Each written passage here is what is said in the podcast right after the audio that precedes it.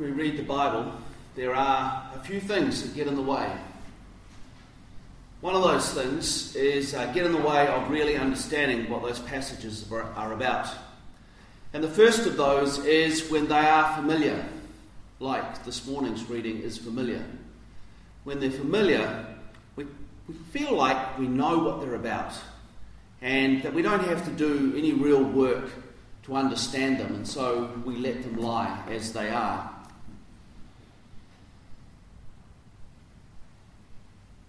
We saw last week that when they're familiar, they lose their shock value.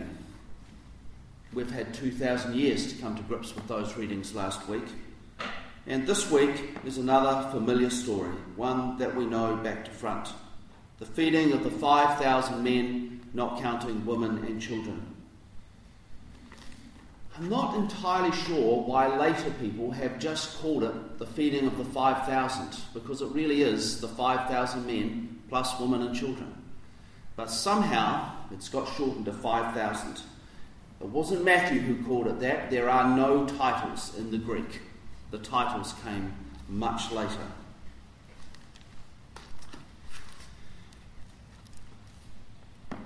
Another problem when we read these stories is we tend to read them as standalone stories uh, with no kind of relationship to the, what else is happening around it.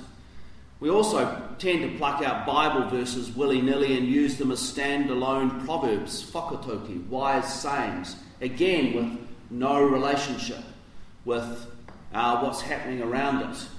Uh, it's almost like the Bible is a collection of random stories and wise sayings. But the Bible is not a collection of random stories and wise sayings, it's actually a series of books. And today's story, for example, is in a context, and that context helps us understand what that story is about. So, I'm wondering who can tell me what happens just before the story. Got any ideas? This is a test. Who's read the pew sheet? Hmm? John. That's a nice way of putting it. Herod had a birthday party, and as part of the birthday party, had John beheaded and his head presented on a platter to the guests. So John died. That's the, that's the kind of nice version of that one. So the story begins actually with Jesus hearing of John's death and the nature of John's death, and Jesus needing to go away to deal with it. I was reading, uh, listening to um, Pray As You Go yesterday, and it was talking about this reading. And it talked about how sometimes Jesus needs to just go away and be alone with his Father to pray. And I went, I think you've missed the point about what this is about. This is about Jesus dealing with the death of his friend, his teacher, his mentor, John the Baptist. And so this is not just Jesus needing to go away but this is Jesus dealing with his feelings of grief and fear and anger. And when he comes ashore, he finds a crowd waiting for him who have also heard of it. The it is they also have heard of John's death. And they are dealing with those same emotions of grief and fear and rage at what has happened.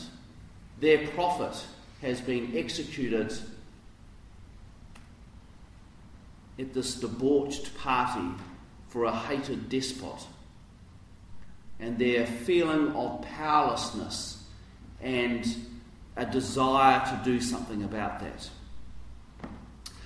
Now, another problem that gets in the way when we read the scriptures is that they weren't written in English. And we often forget that. They were written in Greek, or the Old Testament was written in Hebrew.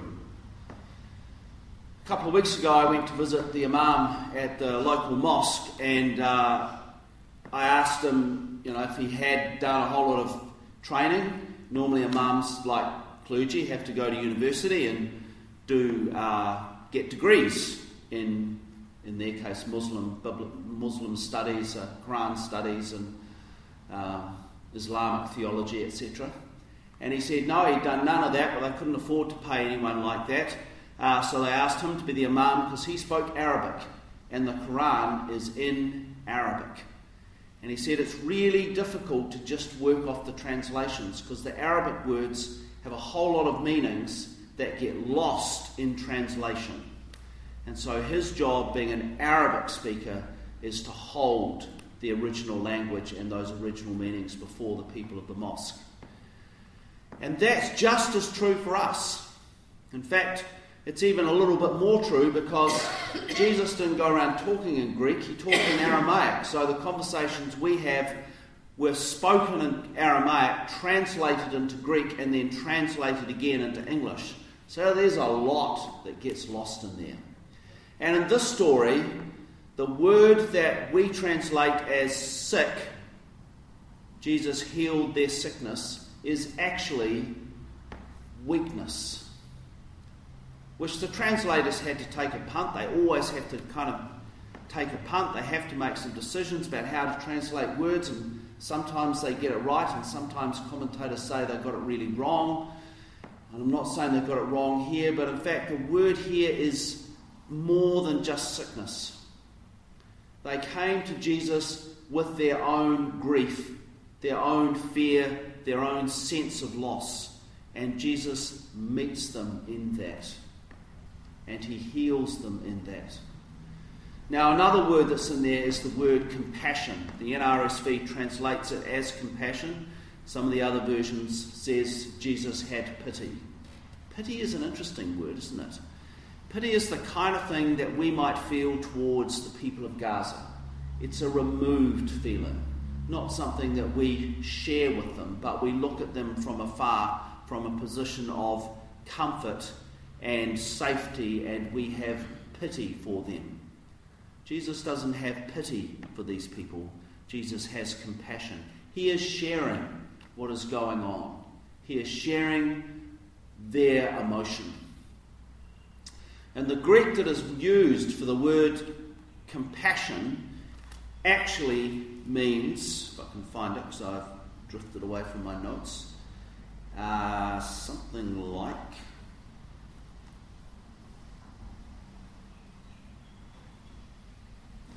I'll just have to make it up. Uh, it's, it's the kind of emotion that goes right down to your bowels. It's gut wrenching. That is the kind of emotion that Jesus has for these people gut wrenching, bowel centered compassion, sharing everything that they are going through. Now, another thing that gets in the way from us understanding these stories is we don't actually understand the world that Jesus lived in. And there are a couple of things about this story that kind of pass us over without us blinking an eye. And the first is the size of the crowd. This is a really big crowd of people. I mean, 5,000 people for us is smaller than the crowd you get at a Plenty Steamers game. So, well, not that, not that big a crowd. Don't need to take much notice of that. For a crowd of the size at Jesus' time, this is bigger than just about every settlement except the large urban areas. This is a huge crowd. And for the disciples then to say, well, let's send them off to the villages so they can find something to eat, is a, on the one hand a caring comment, but on the other hand is a ridiculous comment. Those villages of two or three hundred people would simply not have enough bread to feed 5,000 men plus women and children. The crowd is too big. And when we consider that actually the crowd comes from those villages, who's going to be baking the bread in the first place? So, that's the first thing we miss. The second thing we miss is that these people are the poor people. And for them, hunger was a way of life. Now, one of the things about this story, and it being set straight after Herod's birthday party, is that we are kind of offered a contrast of parties. One of the things about empires is, even the British Empire, I looked at the back of a book last year written about the Treaty of Waitangi, And it said Maori were lucky because they were conquered by the most benevolent empire ever. And I went, you can't use the word benevolent and empire in the same sentence. The whole point of empire is that all the wealth and the food and the resources gets taken to the centre for the benefit of the people at the centre. In the British Empire's case, the people of England. In Rome's case, the people of Rome. And the people who paid that price, in this case, were the poor people the poor people of Palestine. And because of that, from day to day, they really didn't know if they had enough to eat. Hunger was a way of life. And so we have the picture of Herod's party, a party of opulence, of decadence, of gluttony, and of debauchery, which, as part of that party, Herod's has to have John's head presented on a, on a platter. And in contrast to that, we have the people of Palestine gathered around Jesus who are hungry. Now, we've just had a whole series of stories about the kingdom of heaven. The kingdom of heaven is like the outrageously generous sower who throws seed willy nilly all over the place like the field where seed is sowed and then weeds are sowed. It's like uh, the mustard seed, etc., etc. And here we have another story about the kingdom of heaven, but instead of it just being a story, it's acted out. The kingdom of heaven is like when everyone has enough to eat. Now, one, another problem for us when we read these stories is that we get hung up on how. How did Jesus do this? How did this miracle occur? That how question would never have occurred to Matthew's readers. They weren't interested in how it happened, they were much more interested in what it signified. And when we get hung up with how it happened, we forget to look at what is the story telling us. It's telling us that in contrast to Herod's kingdom, to Rome's empire, to every other empire and kingdom on earth, in God's kingdom, in the kingdom of heaven, all will have enough to eat. And then there will be food left over. 12 baskets full. That is an amazing picture, which goes back to the prophets who continuously talk about the fact that God wills that all people should have enough. So we are presented this morning with a story that we are familiar with, that we think we know what it's about, and we get hung up on how it happens. And suddenly we might find that this is actually a picture of the way that God wants the world to be a world in which all have enough to eat. As I read this gospel and thought about it and read the commentaries, I was reminded of a prayer that we pray every Sunday the Lord's Prayer. Give us today our daily bread. I wonder what we think we're praying for when we pray that line? Or do we just skip through it? For the people who Jesus taught that prayer to, when they prayed, Give us today our daily bread, what they meant was, Please God, today give us enough bread to eat. They were people who were hungry and needed bread. It was a prayer for real bread. And it is linked with the opening lines of the Lord's Prayer Your will be done on earth as in heaven. When God's will is done on earth as in heaven, all will have enough to eat, and there will be food left over.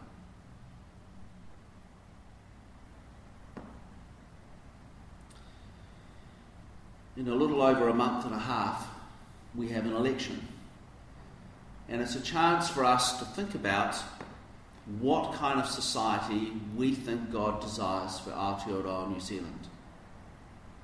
And I would suggest that part of that is a society where all have enough. All have enough. And our task is to think about what that might look like and which parties offer the policies to get us there. Because we ain't anywhere close at the moment. We live in a land where, yes, some have a lot and others do not have enough. And we live in a world where we are relatively comfortable and wealthy and have more than enough, and where so many others simply do not have enough to eat. While we throw out, think it's something like 33% of our supermarket produce because it doesn't look right, because it's got dents in the cans, because the best before dates have passed. So, what kind of world do we want to live in? And who will help us get there? Today is also Peace Sunday. I was going to light the candle, but Marion cut me off at the pass. So launched in with the liturgy while I drew breath, so we'll do it now. We hadn't actually talked about when we might do this, we talked about that I would do it at some point. That's all right. Tomorrow is the 100th anniversary when New Zealand joined Great Britain in the First World War. And about two or three days after that is Hiroshima Day. The First World War was a war that many would suggest should never have been fought. It was a war where 10% of New Zealand's population went to fight. 10%. Many did not come home, and all those who came home were forever changed. It was a war that had a profound effect on this country. And there probably wasn't a family that wasn't affected by it. My great grandfather died in it. My grandfather fought in it. His brother died in it. Every family was affected. At the peace conference after the war, despite their best efforts, the decisions made sowed the seeds for the Second World War and for the Middle East conflict that we are witnessing today. In Palestine and Gaza, Syria, Iraq, Libya. All of those can be traced back to the decisions at the end of the First World War. It's a day for us to think about what causes war and what would prevent war. And I suspect that the story of the feeding of the 5,000 men, plus women and children, gives us some clues about what would prevent war. The Arab uprising, while America thought it was all about democracy, fundamentally was about people who were tired of being poor and not having enough, while those in leadership lived lives of luxury. And they rose up. So many conflicts are simply about that. So, on this day and tomorrow, as we think about the wars that have been and the wars that are. Let us pray that we can learn the lesson of the story today and dream of a world where all have enough. A world of peace and justice where all are fed.